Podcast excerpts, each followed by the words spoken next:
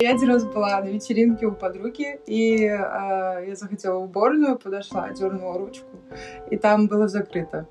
И в итоге я стою, жду, подходит еще одна моя знакомая, а, и так образовалась очередь, мы стояли, болтали и негодовали, как так можно долго там что делать вообще. А, и подошла хозяйка вечеринки, дернула за ручку, и там оказалось никого нет.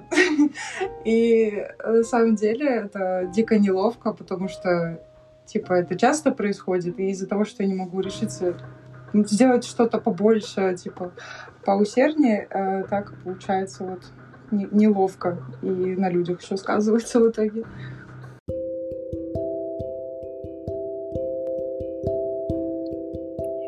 Привет, добро пожаловать в подкаст, где мы рассказываем маленькие истории о сложных периодах жизни. Мы хотели бы создать безопасное место, где люди делятся своими переживаниями и не боятся быть осужденными. Спасибо, Настя, за, за твою историю. А давай чуть-чуть теперь объяснение, да, вот почему э, да, данный эпизод тебя потревожил. Окей, там в туалете было пусто, вы ждали. Какие у тебя были чувства после этого? А, неловкость тотальная просто, потому что, а, во-первых, это не в первый раз, во-вторых, обычно кто-то еще со мной начинает ждать. И это типа позорище прям прилюдное получается, потому что все те, кто ждали после меня, они это видят и больше всего меня раздражает, что я не могу... То есть я на себя злюсь. Почему я не могу э, позволить себе как бы больше э, напористости, типа, чтобы узнать, действительно там никого нет или кто-то есть. А я так переживаю за того теоретически находящегося там человека, что свои потребности как-то немного занижаю. И, в общем, это как-то не очень честно по отношению к себе и очень бесполезно в быту потому что, типа, я часто в здание не попадаю из-за того, что я плохо тяну дверь, меня открывают охранники с таким лицом, типа, иди сюда, девочка. В общем, это глупо немного выглядит, но и всем неприятно чувствовать себя глупо все-таки. А это еще и повторяющийся такой момент, поэтому в общем, в итоге. Это самый последний, наверное, из этих эпизодов.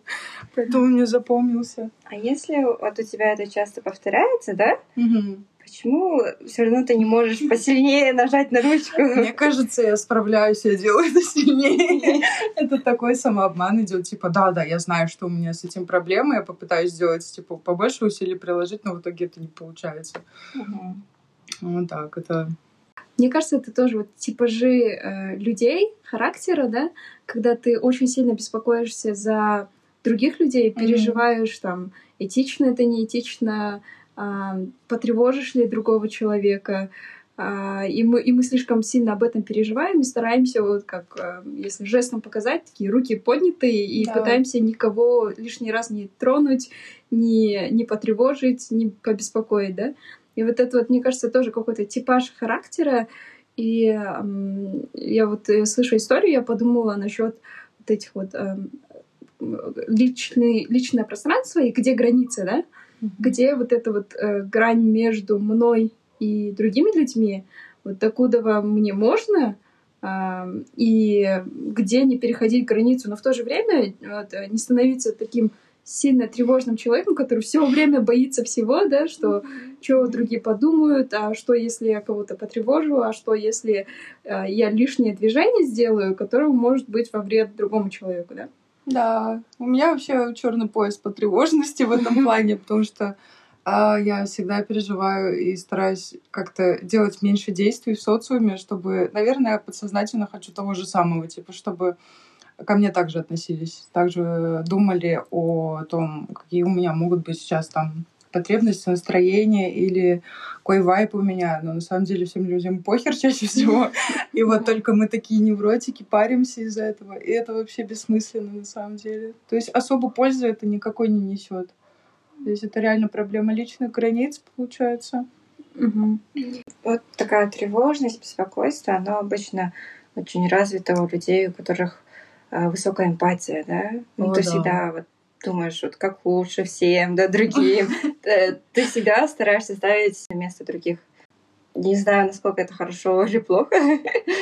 Мне кажется, это хорошо, если это использовать в правильном ключе или русле. То есть, допустим, тот, есть некоторые профессии, которые, где это пригождается. Допустим, учитель с а, эмпатией, он намного более доходчиво будет объяснять каждому ребенку.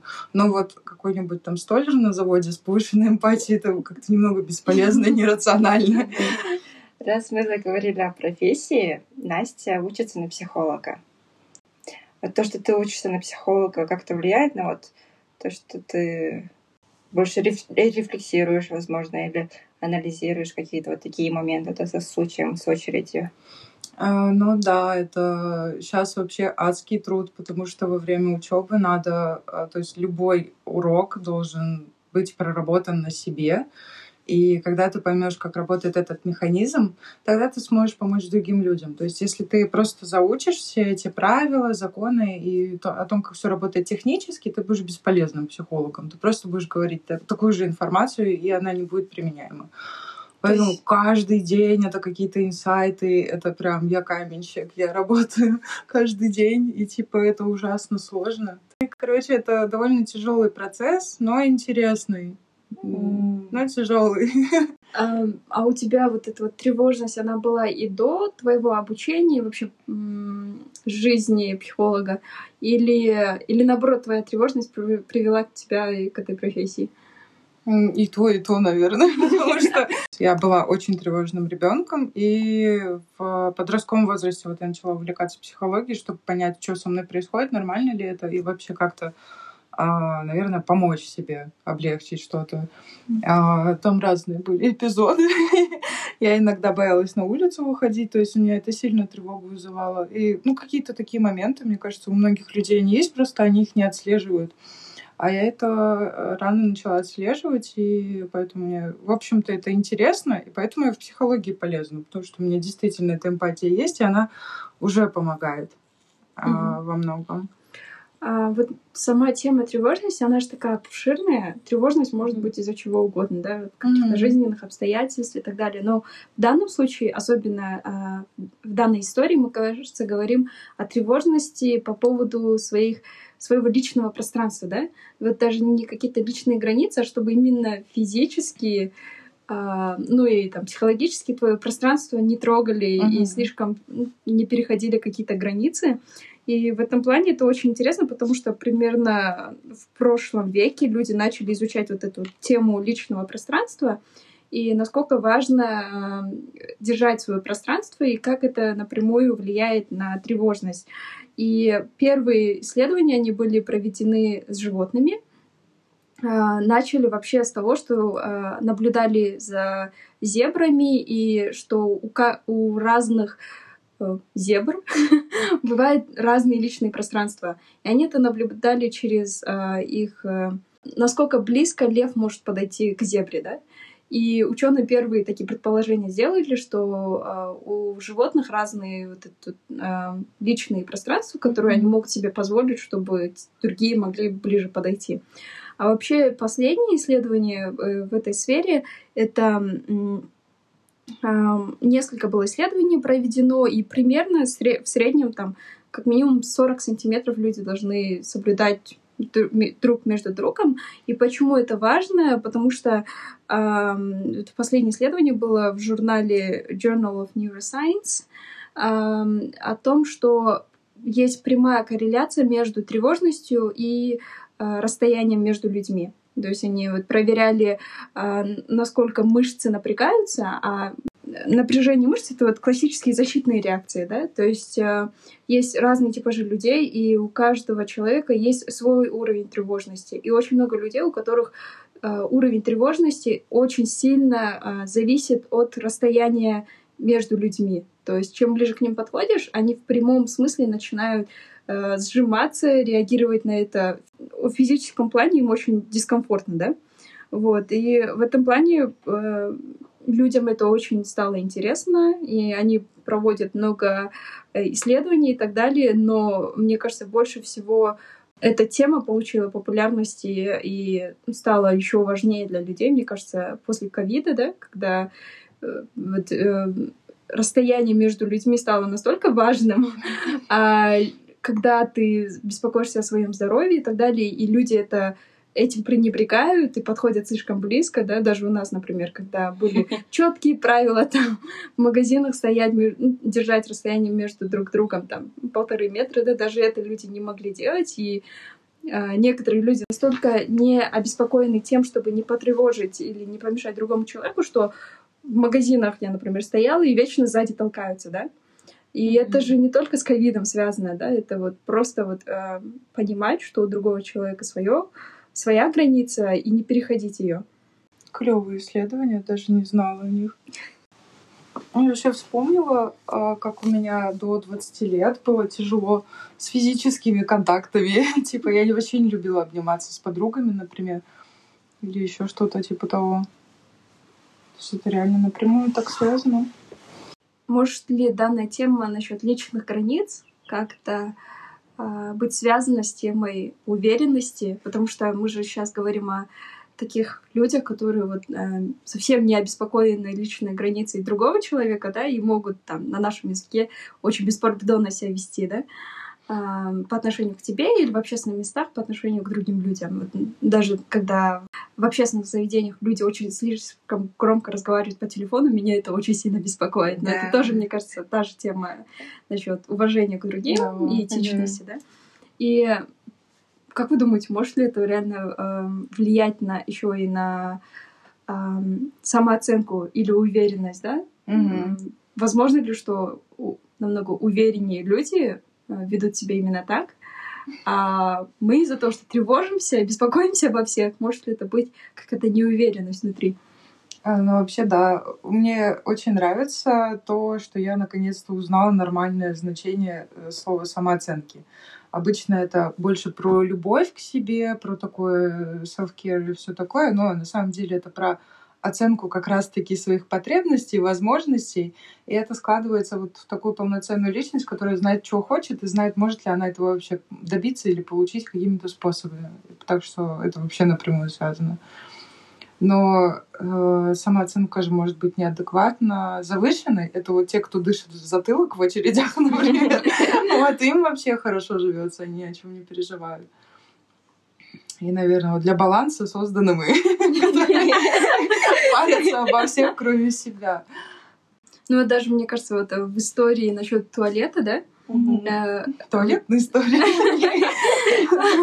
Мне кажется, это вот как раз-таки можно э, применить к тому, что ты сейчас сказала. Люди, которые сильно тревожатся, и люди, которым пофигу, да. Например, ты там стояла, и когда ты рассказывал свою историю, было видно, что ты тебе в первую очередь было стыдно. Стыдно из-за того, что ты образовала очередь, и люди ждали, э, чтобы зайти туда, а, и не заходили из-за того, что ты всем сказал, что там есть человек. На самом деле ты просто посильнее не дернула там а, ручку э, двери туалета, да?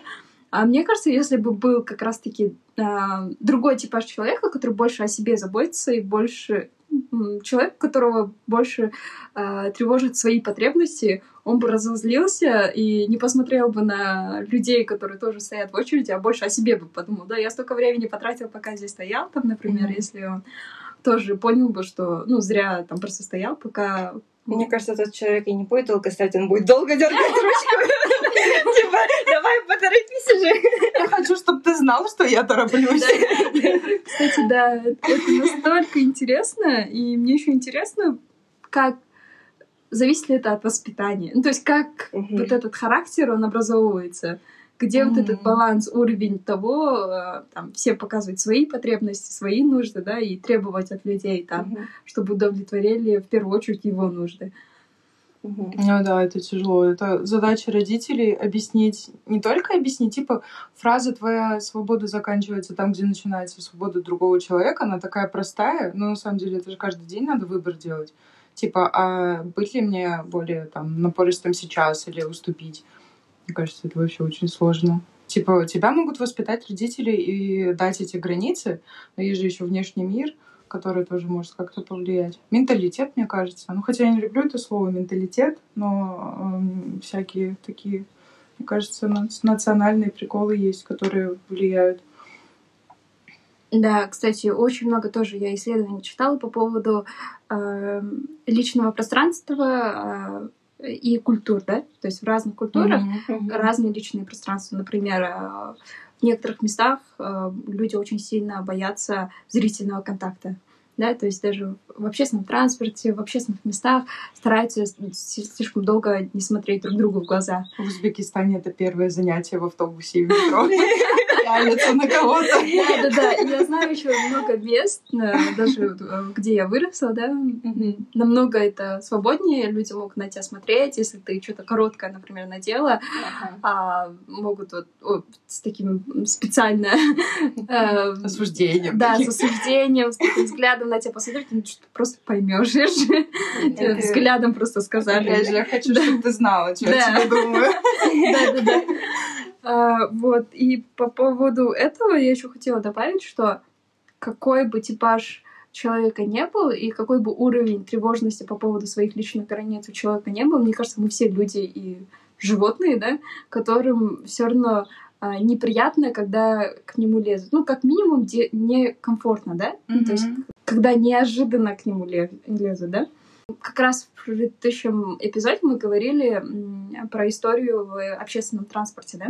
Но тогда была история больше о вот негативе, который внутри людей, об негативных ожиданиях друг от друга.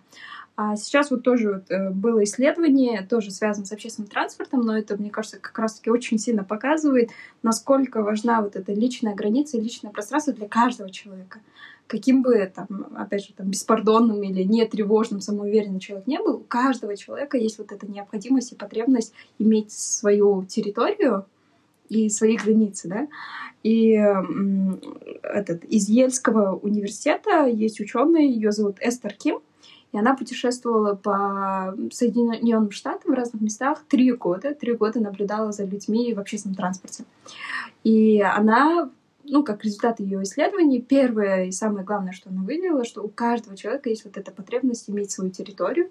То есть, мне кажется, мы все с этим знакомы и понимаем, но когда заходим в общественный транспорт, каждый человек пытается как можно больше территории себе занять, да? Uh-huh. да и она прям, ну, исследование само очень интересное, и она там сделала даже список э, с, э, своего наблюдения, что чаще всего встречается в общественном транспорте. И вот, э, опять же, у, убегать от зрительного контракт, контакта, да, все люди пытаются друг другу в глаза не смотреть, например. Или там как можно ближе к окну сесть и просто отвернуться и избегать контакта с другими или там надевать наушники и специально притворяться, что никого Спишь. не слышат. Да. А, есть тоже в списке, типа, притворяться спящим, когда люди не спят.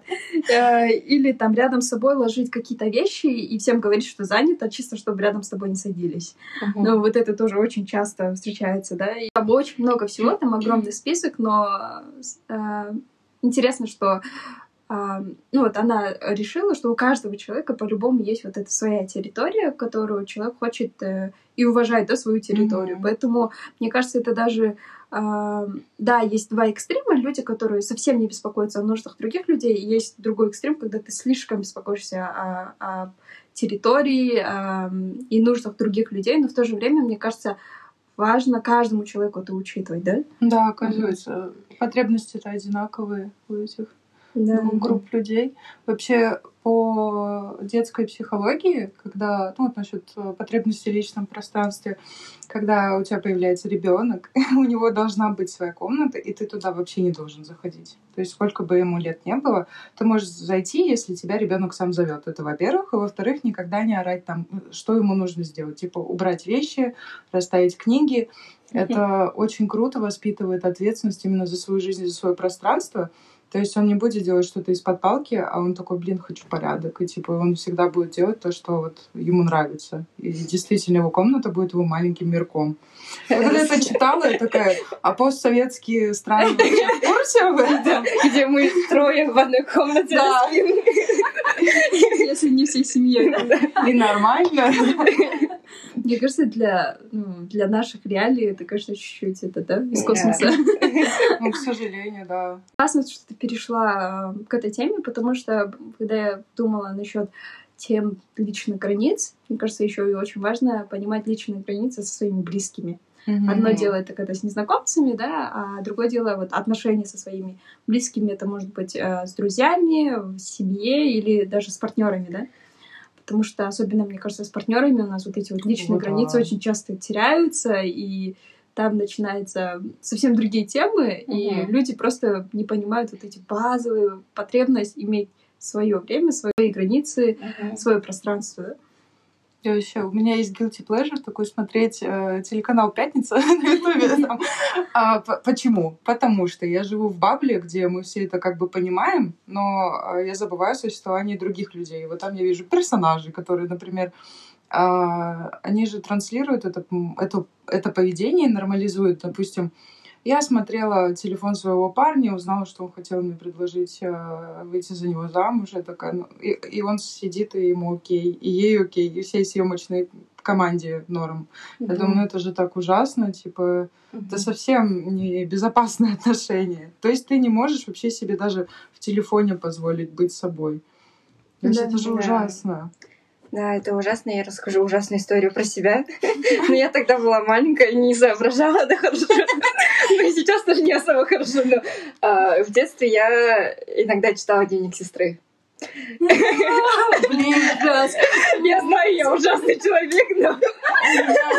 Мне кажется, единственная прям гордость такая вот моральная, это, это, короче, я нашла дневники моей мамы, когда она была маленькая, и у меня был такой вот этот перевес, типа, что, почитать или нет, но никто же не узнает. Я полчаса торговалась с собой, открыла вот так быстро страницу, и я увидела только э, что-то 10 октября, и я такая, все, я не могу. Типа, мне совесть не позволила. Я подумала, я же всю жизнь буду мучиться, это же ужасно. Нет, если бы я сейчас или вот мне так интересно. если бы это произошло сейчас или в каком-то даже вот более, когда я уже вот понимаю, да, такие вещи, то я бы не прочла. Но тогда мне было, я, наверное, была там, не знаю, пятый класс, а сестра Не было была... столько. Sorry, окей. Но у моей сестры была интересная жизнь. Мама А сестра у меня была в старших классах, в одиннадцатом классе в тот момент. И, конечно, мне интересно, что там а, а, у старшеклассниц происходит.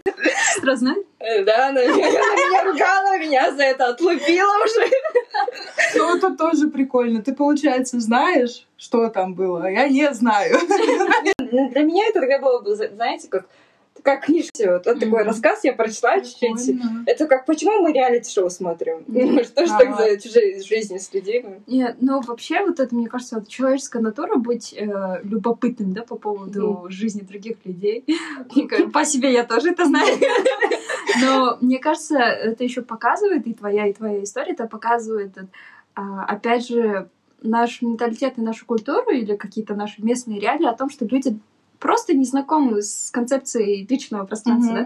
Да? Нас же с детства ни в школе, ни дома никто не учит, что у каждого человека есть свое личное пространство, и давайте уважать. Ну да. Но у нас нету никаких там, э, я не знаю, у меня в школе не было уроков по этике, по каким-то человеческим этим, да? Мгм. У нас был урок по этике, но там было как держать вилку, что-то такое. Точно не про личные границы.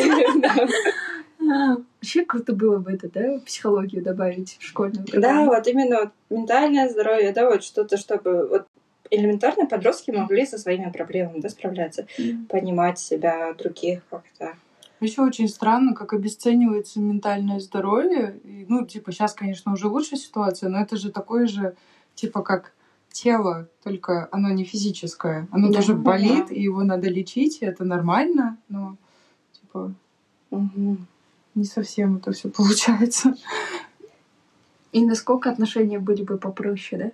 Ну да, мы поговорить хотя бы умели прямо, потому что у нас сейчас почти каждый урок э, мы изучаем транзактный анализ, где просто рассказывается о том, что когда ты в позиции взрослого, ни родителя, ни ребенка, то есть когда ты родитель, ты всех пытаешься нравственности научить, поучать, э, и, в общем-то, такой весь злой мудак немного, который считается лучше всех.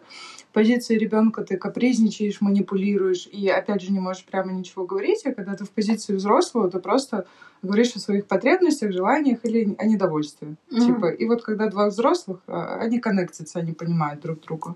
М. Давайте, если обратно вернемся к истории, А, мне я бы хотела просто выделить, потому что мы получи- по- получаем очень много отзывов по поводу предыдущих эпизодов этого подкаста, И некоторым людям кажется, что истории, которые мы записываем, они, может быть, не очень важны в таком глобальном контексте, да? Mm-hmm. И просто хотелось бы здесь реально выделить, э, что данный подкаст — это не подкаст, который вылечивает депрессии или какие-то сложные ментальные проблемы, потому что как раз-таки такого материала в интернете куча, да, то есть вы можете найти профессионалов, экспертов в этой сфере, которые будут лечить такие моменты, а, или там у нас не подкаст how to, да, там, yeah. как справляться с депрессией, или, или как пойти и быстро там разогнать а, свою злость, то есть нет такого, а это подкасты как раз-таки про маленькие, каждодневные, ежедневные истории, которые случаются очень часто и настолько обыкновенные в нашей жизни, а, поэтому, мне кажется, данная история тоже как раз-таки показывает, вот э, как ты говоришь, вроде бы мелочь, да, ты там стояла просто, ну, блин, полчаса твоей жизни улетела на то, что ты думала, не потревожить ли бы лишнего человека, а потом за тобой образовалась очередь. Я и... потревожила в итоге больше людей. Да, да, да. Самое смешное. И как вот эта мел... мелкая вещь в твоей жизни, насколько тебя настолько тебя потревожило, да, когда мы тебя спросили о твоем последнем таком ментальном э, тяжелом моменте, ты сразу вспомнила эту историю. Mm-hmm. То есть это настолько тебя тронуло, да? Вот, и просто хотелось выделить э, этот момент. Ну, это какой-то маленький инсайт, который, может быть, улучшит мою жизнь. Типа, я обратила на это внимание. Да, да, да, да. И это очень, мне кажется, важно. Да и вообще, э, такие маленькие повторяющиеся, не повторяющиеся ситуации, они же так же и важны, как глобальные. Да. Из них же вся наша жизнь. Такая философия.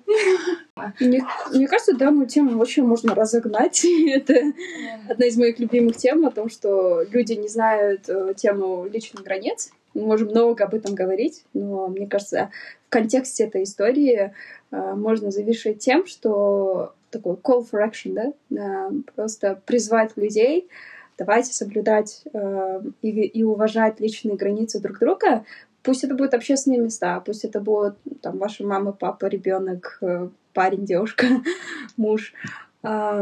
Давайте реально хотя бы быть осознанными в этом плане, а, учить и следующее поколение, наших детей тоже. И это тоже, опять же, э, вопрос э, этики и ментального здоровья каждого человека, да? Я очень ну, прям поддерживаю тебя насчет личных границ, то, что мы должны соблюдать и так далее. Но вот в Настином случае она вот как раз соблюдала личные границы, да, и у нее это вызвало такой казус, да, такой, такой случай, э, такую тревогу тоже, да, то, что э, было неудобно, да, перед другими. Ну да, ты имеешь в виду ну, соблюдать баланс, да? Да, да, да, потому да. что все равно надо о себе в первую очередь думать. Я понимаю, да, надо думать о других, как бы других не задеть, что дать им, не знаю, личное пространство, а, но при этом, да, и о, о себе нужно заботиться. Да, мне кажется, это вот, если перефразировать то, что я ранее сказала, это призыв каждого, каждому человеку э, понимать личные границы в плане того, что э, мы же понимаем, просто проанализировать себя, если ты э, действительно ведешь себя так, что в этом мире кроме тебя никого не существует, да, то реально задуматься об этом и попытаться э, учесть границы других людей, а если как раз-таки ты слишком тревожный человек, который часто попадает в такие ситуации, когда ты слишком сильно переживаешь о других, и это во вред твоим потребностям, то тоже попытаться это сбалансировать, да? Ага. Нам, нам сейчас мы находимся в одной комнате, нам все очень жарко, все буквально вот так. Тут нет личного пространства и воздуха. Да, и все прямо так. Уже окна запотели. Да. Жесть. Я соглашусь с Айгерем и соглашусь с Айгерем. Не потому, что я только уважаю их границы, а потому что это действительно важно. Типа, и анализировать себя, и анализировать окружающих, и каждый... Ну, это не решается одним выбором, одним днем. Это каждый день надо думать о своих, о чужих границах. И вот как раз а, в конце мы с Айкерем придумали такую фишку, то что нас обеих зовут Айкерем, и так как гость сидит между нами, мы хотим, чтобы в конце человек загадал желание. Настя, твой момент. Вслух же не говорят, да? Не говорят? Я хочу еще раз в Бишкек приехать, но еще более долго, типа на полгода хотя бы задержаться. Спасибо, спасибо, Настя, за историю. Спасибо всем, что послушали.